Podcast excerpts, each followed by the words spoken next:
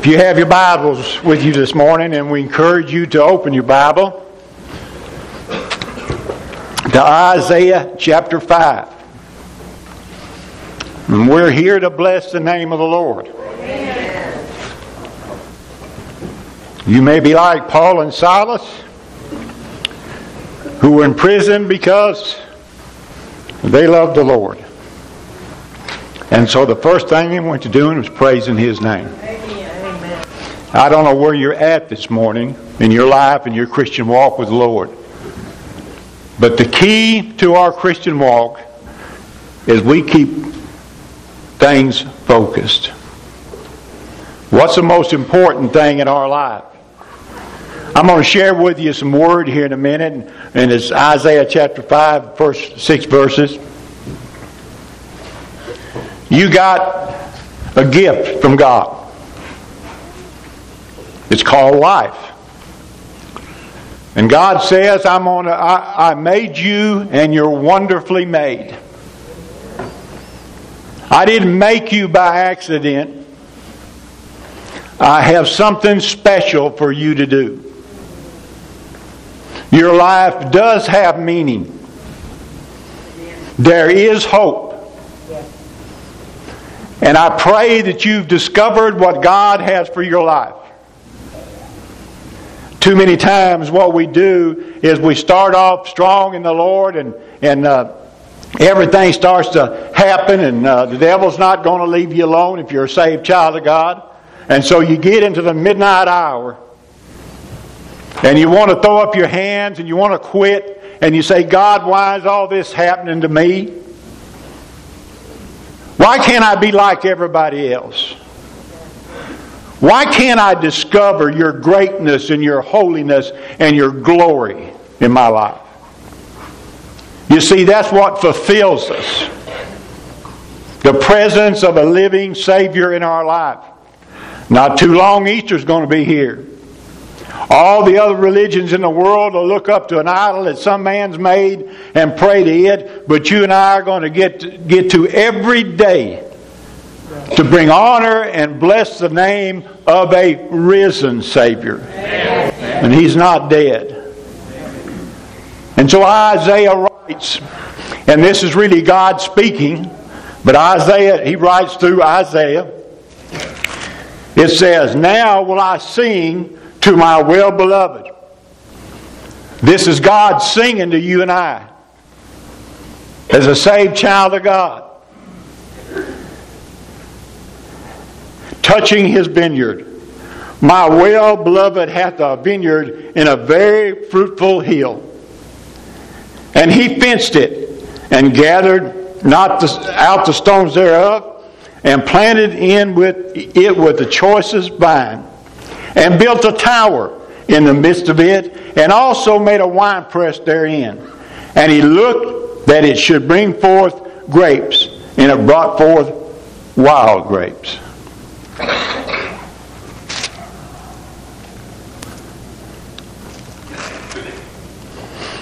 And now, O heavens of Jerusalem and men of Judea, judge I, I pray you, betwixt me and my vineyard.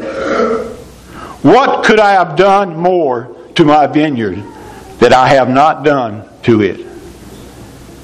Wherefore, when I looked at, looked that it should bring forth grapes, it brought forth wild grapes. And now goes to, I tell you, what I will do to my vineyard. I will take away the heads thereof, and it shall be eaten up and break down.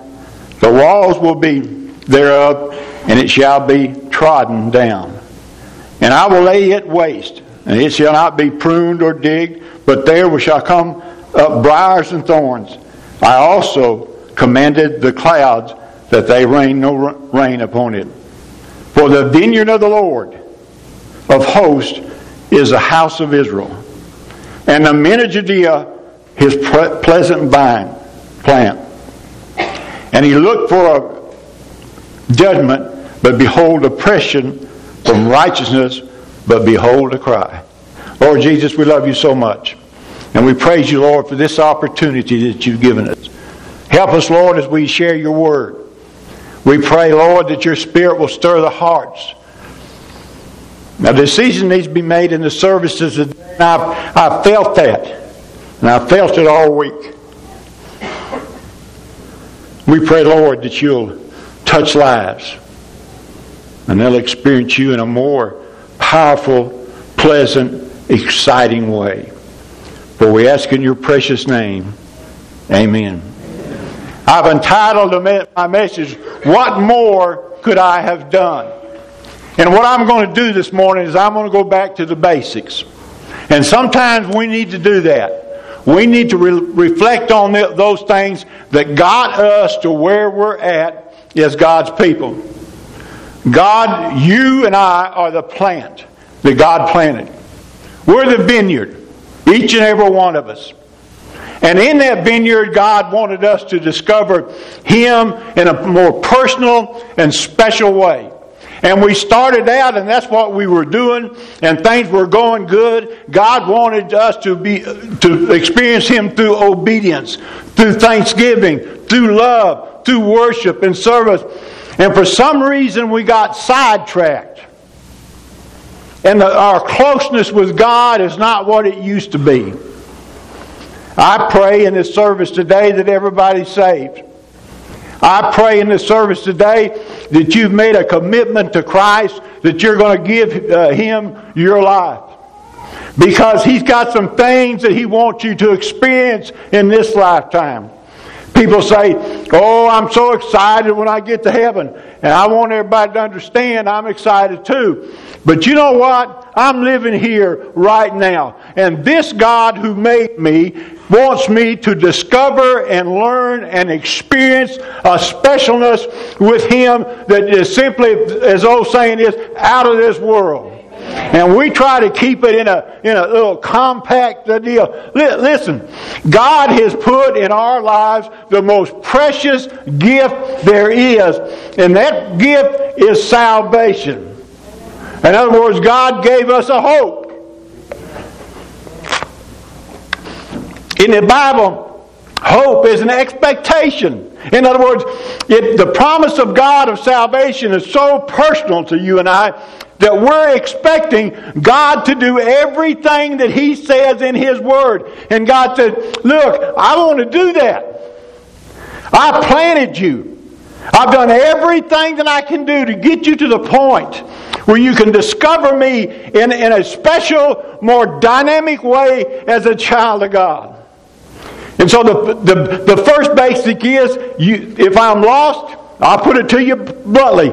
I have to be saved. Because without salvation, there is no hope. God, God wants you to take this special gift, and I pray everybody in this church house this morning is saved.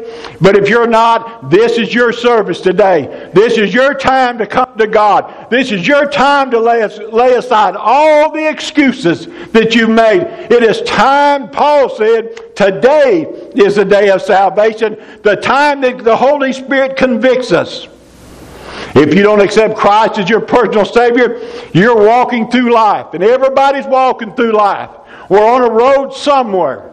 A child of God is on a road to heaven. He can see it in his spiritual eyes.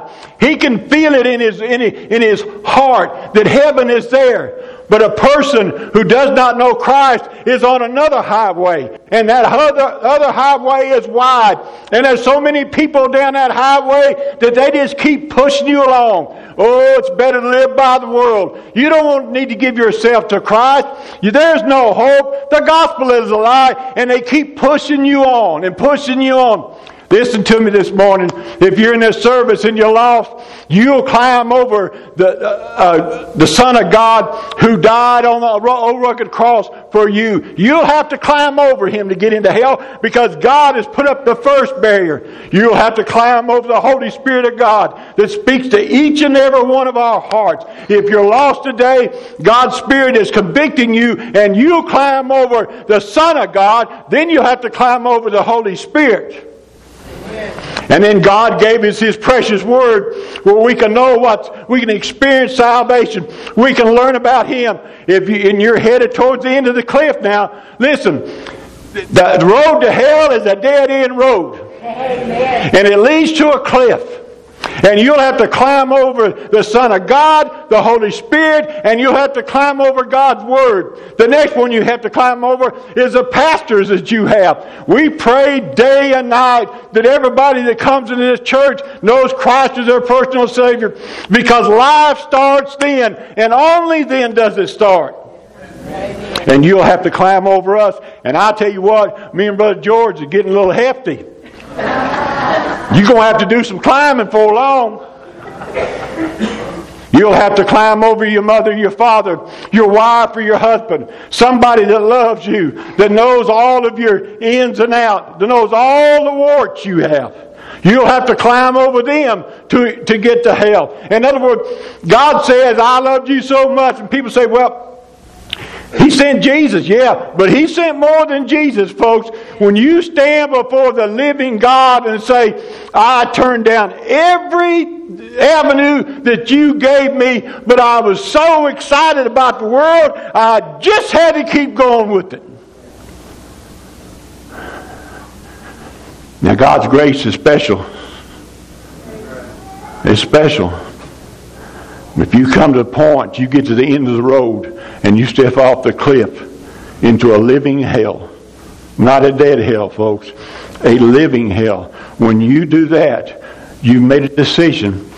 I don't want the grace of God. And there's no more choices. The choices are over.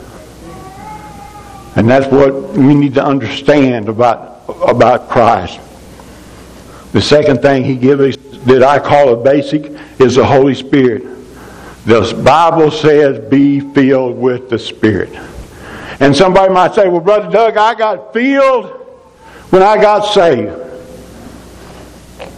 Praise the Lord, you got filled when you got saved. But folks, let me share something with you. That's an everyday experience. That is getting up and saying, God, it's wonderful to be alive today. And I want to experience your Holy Spirit in my power. The word filled means to keep on being filled. And that's the choice that I have that I get to make every day.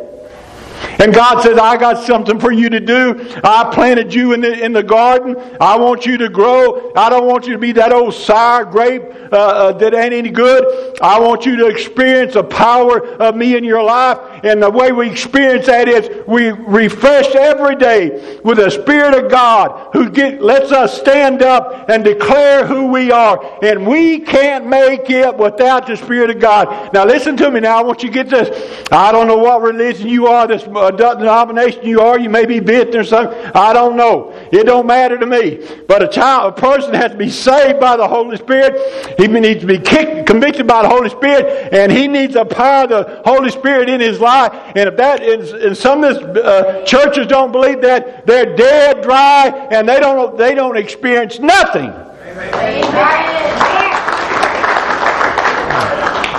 And I'm not ashamed to tell the world that I need the Spirit of God. To have that, I need to get rid of myself and the things that I think are so precious in this world. There's nothing that is more precious than the Savior who died for us Yet when I was still a sinner, He didn't wait till I got good. You may be sitting in this church out this morning and say, ah, The Holy Spirit's convicting me, Brother Doug, but I want to get everything right. I'm going to share something with you. You ain't never going to get everything right until you make a commitment to Him. And when you make a commitment to Him, then the Holy Spirit comes in your life and you become a new person. That instant. Amen. Have you been filled with the Spirit lately? He's there to guide us.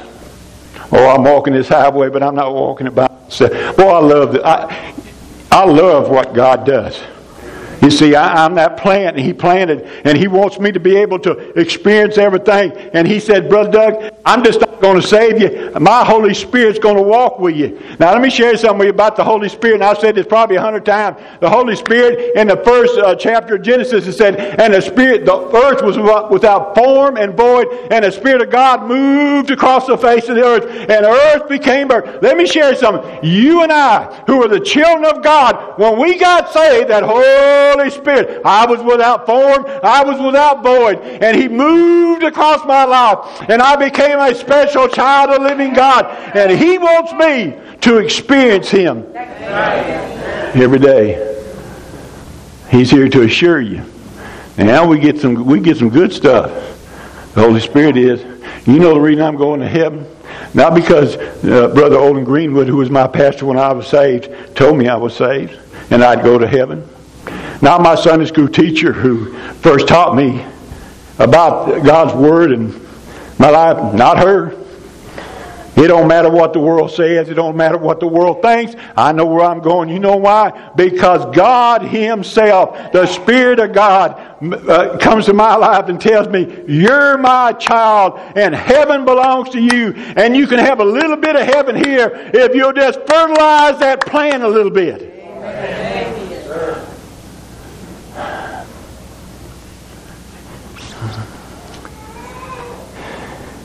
If He ceased to work, in most churches today, they wouldn't know the difference.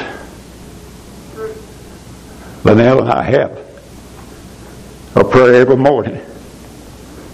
You're not devotional together. Lord, help our church. Keep what's important. And what we need, and all churches need, is a spirit of the living God working in our church. The next thing that I think is a uh, a basic is the Word of God you're holding in your hand. Let me share something with you. That's the primary way God speaks to you and I. You see, a weak Christian never opens his Word never has a Bible study, never prays over His Word, never sheds tears over His Word as He's reading. The Word, the Bible is from the mouth of God. God spoke it. And he said, Brother Doug, for you to succeed and to your garden to grow and your grapes to grow, I'll give you the Word of God. And it tells everything about me. It explains who I am. You can get to know me, Brother Doug. You can experience my love and my grace. Open up the Word. Sit and meditate with me a little bit. Let me speak to your life. There is no relationship if there is no communication. And so, if I'm not if I'm not in God's Word, you say, but eh, but Doug, that's what all them preachers say. I, I, how do I do that? Find you a, a, Bible has got a concordance. Look up the word love. Look at every place in the Bible that talks about love. In other words, I need a progressive study of God's word to help me grow. It is sad to, for people who are Baptists to be in Baptist churches for 60 and 70 years and never experience a word of God growing in their life because, and, and if it doesn't do that, I'll never be the child that God intended for me to be. Never be. What we should feed on and put in our mind. We got televisions and everything. We're putting something in our minds, uh, cell phones, everything. We're putting something in our mind every day. And the most important day, the most important thing that we got, we're lax with it. Well, now, I know where my Bible is at home. I'll just lay it up there. I'll get to it when I get to it. But uh, you don't understand. Those, uh, uh I got a lot of important things going on. I'm to share something with you. Those important things won't get done till you get in that Word. You'll never experience God's power till you and I get in that Word. We'll never be who God wanted us to be if we don't get in that Word. You and I need the experience of God in our life, and we need Him to reveal Himself to us. And the way He does it, through the gift of the Holy Spirit and the Word of God, we are to live out the reflection of the person of Jesus Christ. Amen. The next basic is prayer. People say, I can't pray. We miss the point. The power in prayer is not in me. The power in prayer is not what I say. Because you see, God knows my heart anyway. The power is not in what I do or the fine words that I, that I, that I pray. We go through life and we want to get this, we want, before I die, I want to get down this prayer Everybody's heard it 50, 50 or 60 times, but I got it right down. I know how to say all those special words when I pray. Listen to me. Jesus said, Suffer the little children to come under me, unto me. You know why he said that? Because you and I need to be like the little child who gets down on his knees and doesn't have all the great words to say. When you and I realize the power is not in us, the power is in the one we're praying to. And when I discover that in my life, then my life is going to start to change. Where are you at in your prayer life this morning? When's the last time you talked to God? You know, sometimes we don't need to don't need to really ask for nothing. We just need to sit down in His presence, open His Word, study His Word a little bit, close the Bible, lay back, close our eyes, and I don't go to sleep. Close our eyes and, and talk to Him. Nobody, nobody listening but us. And say, God, I know what I know you know what I'm going through. I know, God, that you have the answer. And I know, God, that you reveal that answer to me one day. But God, give me the power and the, and the presence uh, and, and the prayer life to realize that whatever, folks, get this, whatever happens in our lives, whatever it is, the one thing that I can count on is God loves me. And I need to tell him, God, I love you. You say that prayer and things start to change in your life. The last one is my church home. I may step on some toes before I get through this sermon today. That's okay. I'm a big boy. Christianity has fallen into the hands of a church that does not half believe their own gospel. You to say that again? Because we got we got churches today that are letting things in their churches that are contrary to the Word of God.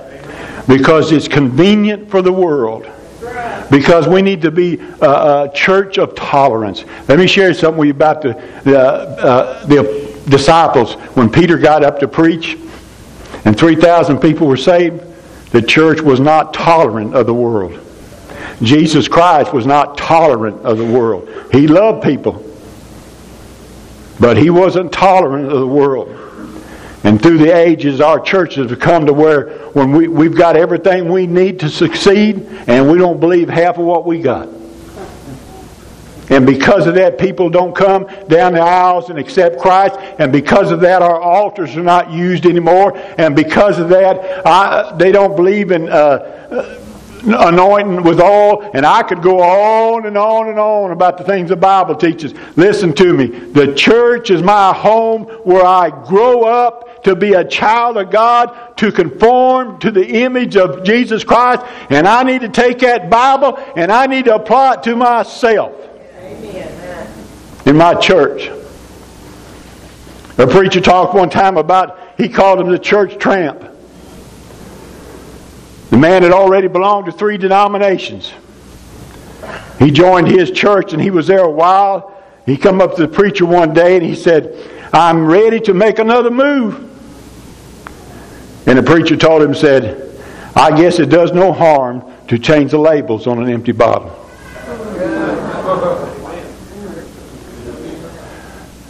Today, a lot of times our churches are empty bottles. You don't experience the joy of being a part of it, the, the, the, the touch of being a part of it. People don't, they don't pray like they, everything is going downhill. I'm going to share something with you. Me and Brother George make a commitment to you. We're going to lead this church in a way that it glorifies God and what God asks His people to do.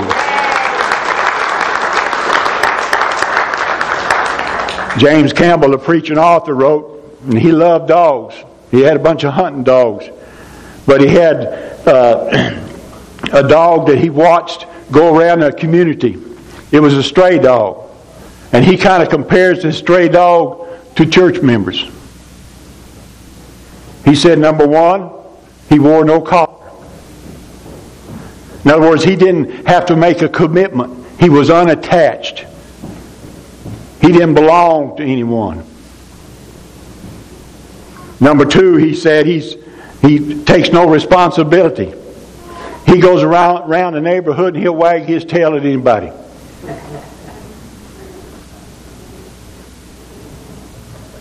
He'll bark at anybody's house. Number three, he's broad, broad-minded. He makes up with everybody, gets in no fights. To him, nothing is worth fighting for. And sometimes we, as God's people who are members of a church, we got to the point we don't we believe there's nothing worth fighting for. I can't change because they don't have prayer in school. I can pray. I can I can't change what uh, taking uh, uh, worshiping God out of school in my day, and that's, that's I granted it's been a while ago. We started out with a devotional and prayer time, the whole school before school started. Everybody, and guess what? It was mandatory. I can't change those things. But I have a God who can change those things. And I need to put myself in a position that, I, that I'm growing as a child of God in the vineyard that God has given me. And I need to stand up for what God's Word says. And sometimes we got to stand up and fight for it. And it's time for God's people in God's house to stand up and say, enough is enough. I'm going to worship my God. Luke 12, 48, Jesus said, To much, to whom much is given, much is expected. That's not fair, is it? Yes, it is. We live in an age where we have everything. We ought to be having to build, build onto this church twice a year. We have everything we need to succeed. God has planted us, planted us in a vineyard. You and I are the vines. He's, he's, he's fertilized us. He's grown us. He's given us salvation. He's given us the Holy Spirit. He's given us His Word. He's given us prayer. And He's given us a church family. The basics. And sometimes we can't even keep up with them. God says, if your, if your life is turned upside down, I heard somebody say not long ago that you can, uh, once you're saved by grace, you don't have to worry about the Lord uh, uh, hurting you or disciplining you. It don't work that way. It don't work that way.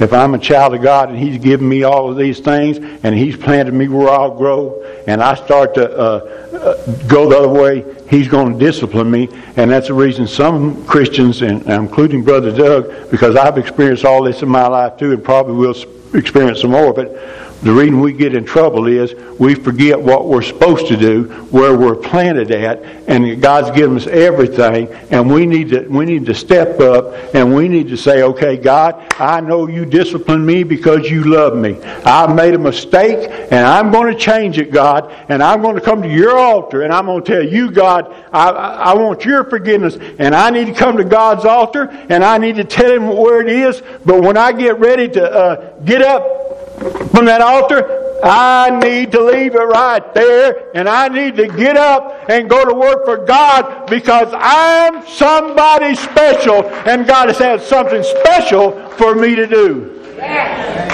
Yes.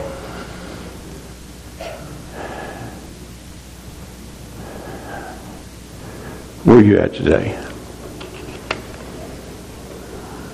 Out of the bountiful provisions of our lives, God looks at us and says, What more could I do?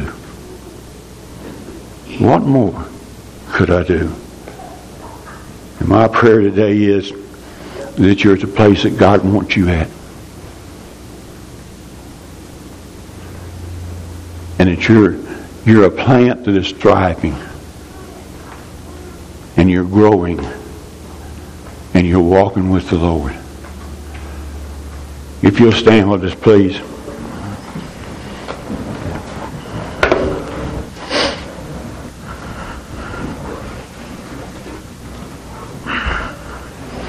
Here's what I want us to do this morning.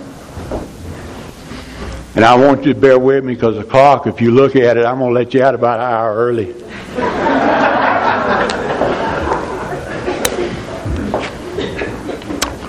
Brother George, Brother George been doing that since we changed the time. Y'all just ain't figured it out yet. we ain't set the clock up. Here's what I want to do, and I want you to bow your heads with me real quick. Brother Tim's going to sing a special. Uh, this, you know anything you want to do, Brother Tim. He's going to. They're going to lead us in. A, in special. We're going to let the Lord have His way. Okay. I want you to bow your heads. If you're in this service today and you don't know Christ as your personal Savior, God is calling you through the Spirit of God. He's convicting you to come to Him. Now, when you come up here, you don't. You're not just me and Brother George ain't to save you. God's the one that does the saving. We're going to pray with you. We're going to love you. We want you to succeed. Don't leave this church house this morning not knowing Christ as your personal Savior. For the last two weeks, there's been some heaviness in our church with the deaths of uh, Brother Lee and Mr. Mitch and uh, Christy's uh, grandmother and yeah, grandfather. Those who've been in the hospital, we've been running here and there. I want you, I want us as a church to come to this altar this morning and say, God, we may not understand, but this is an opportunity for this church to even grow more. Will you come this morning? Maybe there's somebody personal that you want to pray for. Miss Faye's in the hospital. She finally gained back nine pounds. Maybe somebody else, somebody that's been sick. Will you come today? Will you just give it to the Lord today? As we sing, we come.